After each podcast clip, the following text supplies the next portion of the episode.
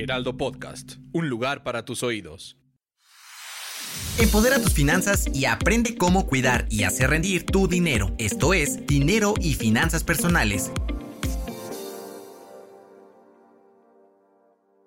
En este episodio de Dinero y Finanzas Personales hablaremos de un tema muy relevante que se trata del aval. ¿Qué es como tal un aval y qué pasa si soy aval de una persona que no paga? Para explicarnos todo sobre este tema está con nosotros Alan Ramírez Flores, que es CEO de Coperba, que es una empresa que recupera la cartera vencida. Alan, cuéntanos, eh, ¿qué es esto de ser aval? Pues mira, eh, en palabras eh, simples, el aval es la figura que corresponderá el pago en caso en donde el acreditado principal, es decir, la persona firmante principal de un crédito, no pudo salvaguardar el, pago, es decir, no pudo cumplir con sus obligaciones. El aval es la figura que deberá hacer frente a este pago en caso de que el primero no haya cumplido. Ok, y, entendiendo esto, eh, esta figura también muchas veces te la piden al momento en el que quieres rentar un inmueble. Y, nosotros veíamos que es una de las grandes dificultades que existen actualmente porque eh, no muchas personas cuentan tanto con propiedad en la Ciudad de México como con familiares o amigos que puedan ser avales. Entonces, ante ese caso, ¿qué hacemos si no tenemos una figura de aval? Pues mira, poco a poco eh, el mercado eh, inmobiliario en México se ha abierto a estas posibilidades, justo como lo acabas de mencionar, el tema de tener una propiedad o, buscar a alguien que te respalde mediante su propiedad es cada vez más complejo, ¿no? Eh, en este caso hay varias alternativas en el mercado. las que más están utilizando últimamente son pólizas jurídicas, eh, fianzas en algún momento para poder sustituir esta figura. Y digo, hay eh, casos muy específicos en donde inmobiliarias y, empresas eh, pues son muy tajantes en sus requisitos. Es realmente tener un aval que tenga una propiedad en la ciudad donde estás rentando y si no, no es posible, ¿no? Entonces, sí, realmente hay más apertura, sin embargo, es un segmento que ya está muy casado en torno a este requisito y este requisito como tal, la realidad es lo único que te va a llevar a ti como dueño del inmueble en algún momento a hacer frente a estos adeudos que pudieran darse por parte del inquilino y poder responder eh, de, cierta, de cierta forma. A veces las pólizas eh, y las fianzas son un cuanto reducidas en cuanto a la acción por parte del, dueño del inmueble, ¿no? Ok, bueno, ya vamos entendiendo que esto es un tema muy complejo y que tiene dos partes, ¿no? Tanto de la persona que es propietario del inmueble que de alguna manera quiere protegerse y bueno, la complicación de quienes quieren rentar un inmueble en este caso y no tienen. O también nos decías de otros casos como es rentar un coche, ¿no? Para eso también requieres, no rentar, perdón, comprar un coche. Para esto se requiere también tener un aval. Así es. Fíjate que la figura del aval en los últimos años, hablando eh, de créditos de cuantías mayores a 100, 200 mil pesos. Es un, es un requisito que, que, tiene mucho mayor fuerza, sobre todo porque la cartera en México ha ido en aumento en los últimos años. Eh, como entidad crediticia, lo que se busca es obviamente disminuir el riesgo en el caso de no pago y en el caso de que así exista, pues tener, digamos que eh, las formas de cómo cobrarte, ¿no? De decir de dónde echar mano para que tú puedas, pues de alguna otra forma, recuperar lo que prestaste. Eh, en este caso, la figura del aval es muy utilizada, por ejemplo, en el sector automotriz. Sí. Cuando tú vas a comprar un auto automóvil y no das un enganche o das un enganche mínimo, eh, las empresas automotrices muchas veces te piden un aval con bien mueble, el cual se graba, es decir, eh, tú como entidad crediticia pones eh, pues una marca en el registro público de la propiedad que dice que en el caso en el que no pagues, pues tú vas a ser el propietario, ¿no? Pues nos encontramos con un montón de historias muy tristes y, y, la verdad es que incluso de terror, en el sentido de que eh, generaciones que han tenido esa casa, la abuelita, la mamá, eh, tiene esta casa, se les ocurrió ser aval a lo mejor de un nieto, de un sobrino, eh, no se fijaron de, sobre los antecedentes, sobre el nivel de cumplimiento moral que se puede tener o pasaron alguna situación específica, se les hizo invitaciones, un periodo de cobranza tradicional, quizá uno o dos años y no hubo respuesta, entonces pues la entidad crediticia termina demandando la cuenta, hay un periodo legal en donde todavía puede haber un tema como de, arreglo, no se llegó a eso, entonces pues el juez eh, termina sentenciando que el inmueble es embargado y bueno, esta, esta vivienda, esta casa de generaciones se termina, se termina perdiendo, ¿no? Y es muy triste porque desafortunadamente las personas pues reaccionan en, los últimos momentos cuando ya están viendo de plano. Sí, ya que tienen ahí, ajá, que les están sacando sus cosas, entonces dicen, no, Exacto. Qué fuerte es todo esto, porque realmente como tal creo que tampoco tenemos una cultura que nos explique cuál es la importancia de Hey, I'm Ryan Reynolds. At Mint Mobile, we like to do the opposite of what Big Wireless does. They charge you a lot, we charge you a little. So naturally, when they announced they'd be raising their prices due to inflation, we decided to deflate our prices due to not hating you. That's right. We're cutting the price of Mint Unlimited from $30 a month to just $15 a month. Give it a try at mintmobile.com slash switch. $45 upfront for three months plus taxes and fees. Promote for new customers for limited time. Unlimited more than 40 gigabytes per month. Slows. Full terms at mintmobile.com.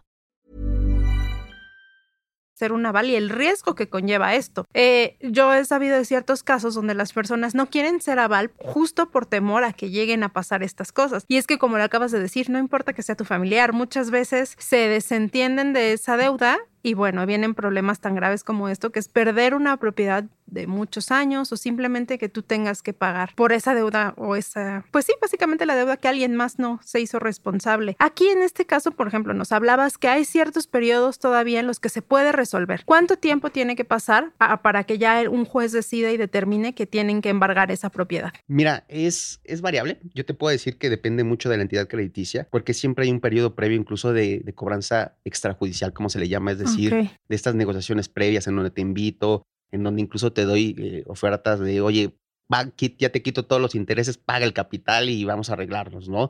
Cuando no hay esta etapa, usualmente las financieras y los bancos deciden demandar y un periodo de demanda promedio está entre los seis y los nueve meses. Entonces todavía hubo un periodo a lo mejor de hasta dos años en donde hubo esta posibilidad de hacer frente a este, a esta, digamos que adeudo no termina pasando, hay una primera visita por parte del actuario, no terminan reaccionando y hasta que es la sentencia definitiva las personas actúan y dicen, híjole, ¿no? Entonces, aquí también me gustaría, eh, con respecto a tu comentario anterior, pues resaltar que ciertamente el ser aval eh, no debería ser estigmatizado, porque de hecho es algo que nos termina ayudando a muchísimos que somos personas responsables ante esto.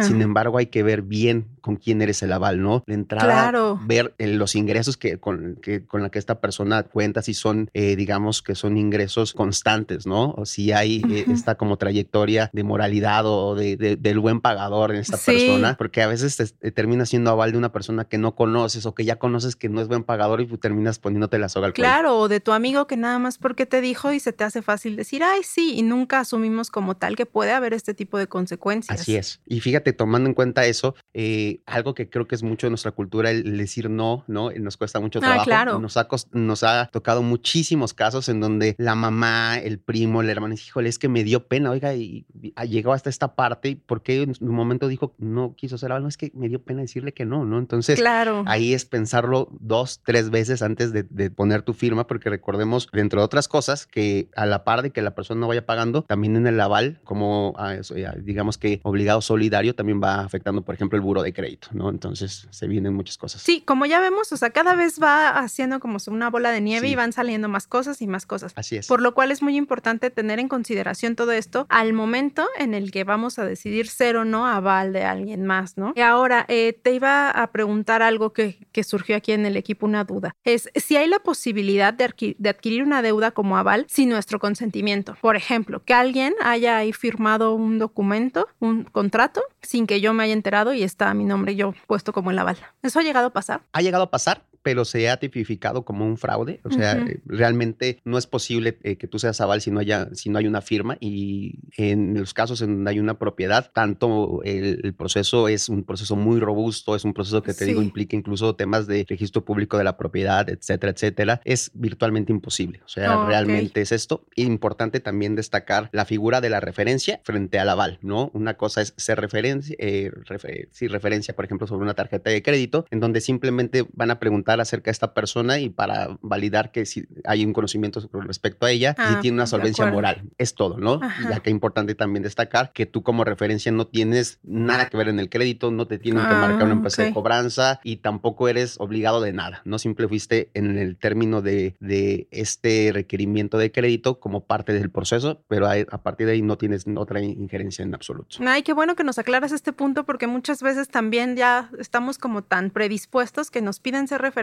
y luego luego decimos que no. De acuerdo dan nuestros datos, contestamos la llamada y negamos a, la persona, ¿no? Porque no, ajá. Sí, no, referencia es completamente diferente. Con, con las referencias eh, no, no pasa absolutamente nada. Te reitero, es parte de un proceso crediticio que muchas eh, empresas de crédito lo realizan. Y aquí más bien es contestar una, una encuesta, casi siempre son telefónicas y decir, ¿lo conoce no lo conoce? ¿Desde hace cuánto tiempo lo conoce? En una escala de 1 al 10, ¿qué tan, eh, cómo lo califica en su capacidad de pago? ¿No? Usualmente son dos o tres preguntas y esto, reitero, no afecta en absoluto ninguna de las formas a ti como referencia en tanto deje de pagar o no lo haga. Ay, perfecto. No, pues es muy bueno tener claro este punto para no caer en confusiones. Otra cosa que nos gustaría saber es, bueno, ya eh, por alguna situación fui eh, aval de alguien y esta persona empieza a no pagar sus deudas. ¿Qué es lo que tenemos que hacer si nosotros nos empezamos a dar cuenta que esta persona a la que le firmamos como aval no paga sus deudas? O sea, ¿hay algo que yo pueda hacer antes de que pase todo este proceso legal o no? Mira, es una, una pregunta muy buena y es una pregunta que usualmente personas no lo hacen. No depende de ellos. De hecho, eh, la instancia con la que se debería negociar esta situación es con la financiera o con el banco respectivamente. Cuando tú firmas como aval, realmente eres un obligado solidario del pago, es decir, también es tu adeudo, ¿no? Entonces hay eh, ocasiones en donde los bancos acceden bajo ciertas atenuantes, por ejemplo, que haya una persona enferma dentro de la familia del aval, que haya algún tema de desempleo, no lo sé, algunas situaciones importantes, para que tú levantes la mano y digas, oye, yo no puedo ser aval, esto me está afectando, por ejemplo, en mi buro de crédito, y el, el digamos que el primer pagador, el que sacó el crédito, debería tener una figura que sustituya a esta, esta otra ah, persona cuando no se tiene, es decir, cuando dices, oye, por más que quieras, no tiene esta persona un aval, no puedo seguir en esta parte, ¿no? Entonces, pues es ahí, pues, básicamente, hasta que acabe el crédito, para bien o para mal, tú serás aval y en la menor eh, cantidad de los casos pasa que, que, se te permite ser sustituido siempre y cuando la entidad crediticia te lo autorice. Ay, pues también es bueno saber esto, que hay ciertas eh, pues situaciones en las que podría llegar a darse este cambio. Eh, ahora también me viene otra pregunta a la mente. ¿Qué pasa cuando una persona que adquirió un crédito ya sea hipotecario o automotriz, fallece, ¿el aval tiene que hacerse cargo de esa deuda? No, mira, fíjate que en, el caso específico de fallecimientos, eh, hay usualmente seguros, ¿no? Que están incluidos dentro de las mensualidades y en el 98% de los casos, al fallecimiento del titular del crédito, el, crédito queda pagado al 100%, liberando en automático al aval o al obligado solidario, ¿no? Ah, es bueno también saber ese punto. Así es, así, no nada de que, oye, pues a ti te toca pagarlo, ¿no? Cual tienda de raya, en un saco de pues no. hijo, no, no, no,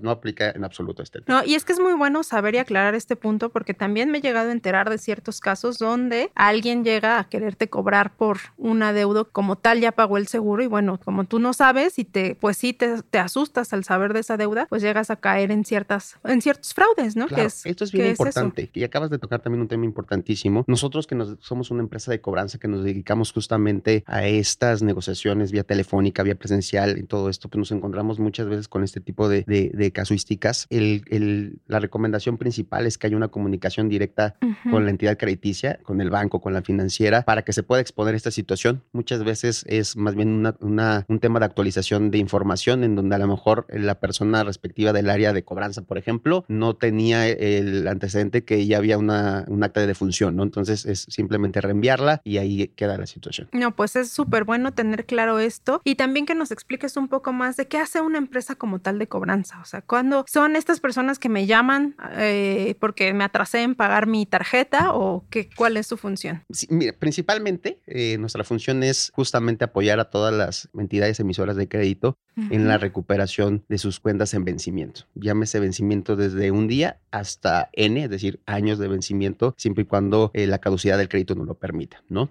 en este contexto, nuestra labor principal es hacer una negociación en donde haya un ganar-ganar, es decir, Estamos representando ciertamente un banco o a una financiera y por el otro lado estamos buscando una alternativa para que la persona que cayó en deuda, llámese deudor, pueda tener un arreglo que también le convenga, ¿no? Entonces nosotros somos este puente entre las dos figuras, lo que buscamos es muchas veces ofrecerles buenos descuentos, que se les llama quitas en, el término de cobranzas, o, bien eh, darles eh, algún tipo de promoción para que puedan incluso eh, aplicar con su buro de crédito como una calificación positiva, ¿no? En lugar de que yo te diga, paga 10 debes 10 mil pesos, por así decirlo, paga 2 mil y que te dejen el buro de crédito con una calificación donde pago con quita, te puedo decir, oye, págame esos 2 mil pesos y te dejo con una calificación de uno, ¿no? Entonces, somos este puente entre negociación entre uno y otro y lo que buscamos justamente es encontrar una forma en la cual el deudor se sienta cómodo para pagar, en donde hay una escucha activa y podamos darle esta misma retro y se pueda hacer algo entre las dos partes. Pues es muy bueno también que nos aclares este punto porque creo que en cuanto escuchamos una empresa de cobranza, todos empezamos a temblar un poco por esta parte de ya me van a empezar a llamar para que pague mis deudas, ¿no? Así es. Fíjate que el área de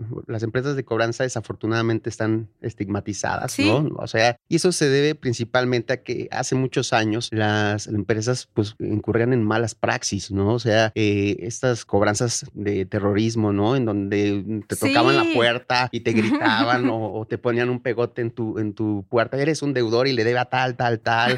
Me tocó casos escuchar, te lo prometo, donde alquilaban carros con bocinas, ¿no? Y decía, la señora del 8 que se llama tal, tal, tal, debe a tal, ¿no?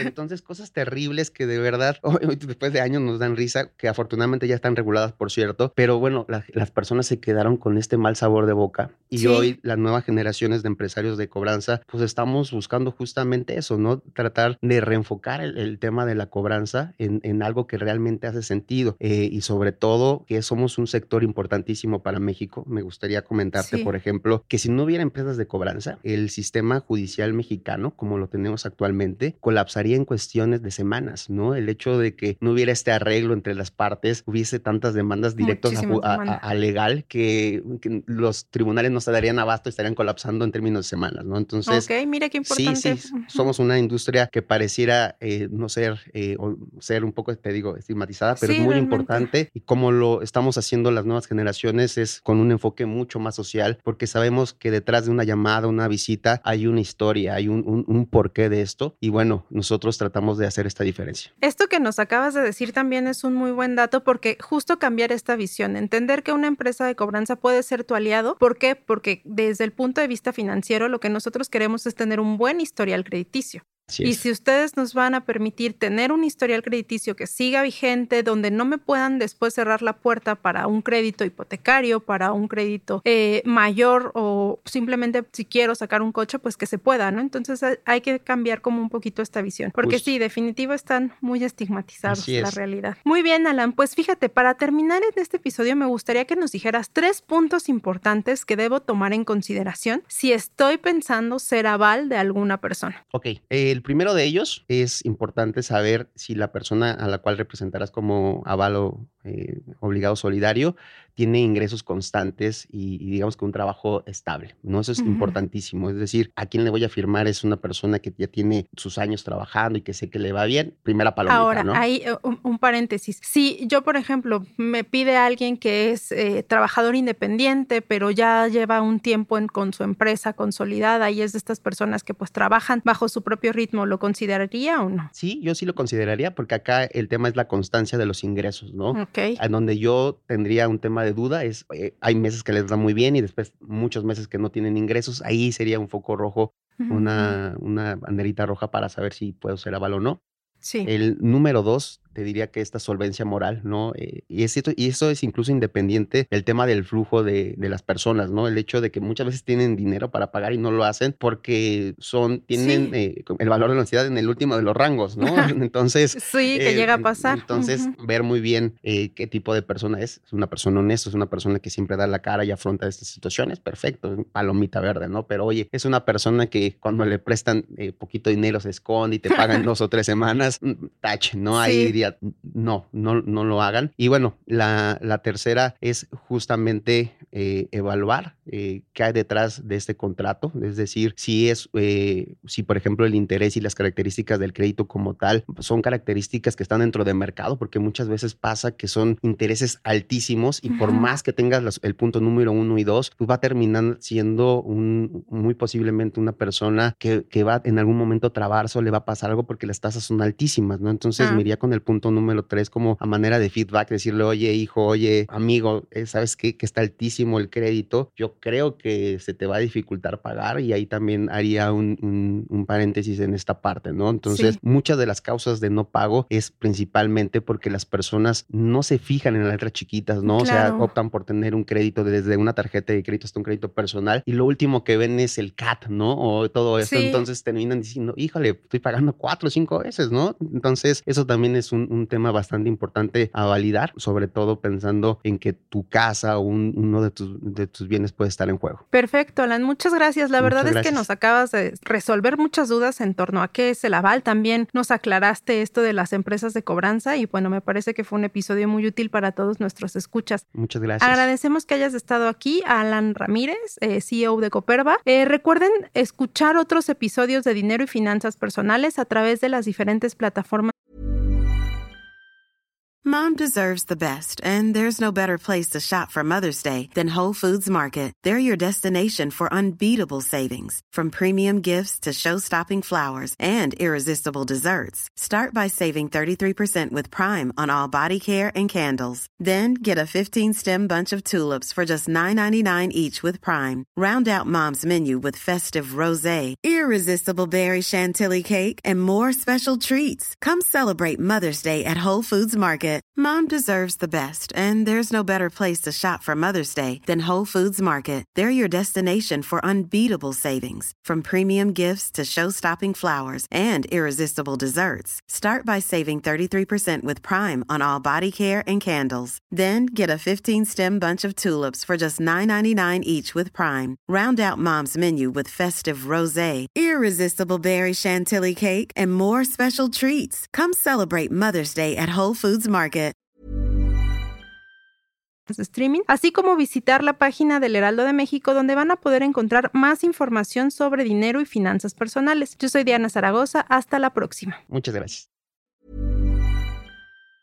Mom deserves the best, and there's no better place to shop for Mother's Day than Whole Foods Market. They're your destination for unbeatable savings, from premium gifts to show-stopping flowers and irresistible desserts. Start by saving 33% with Prime on all body care and candles. Then get a 15-stem bunch of tulips for just $9.99 each with Prime. Round out Mom's menu with festive rosé, irresistible berry chantilly cake, and more special treats. Come celebrate Mother's Day at Whole Foods Market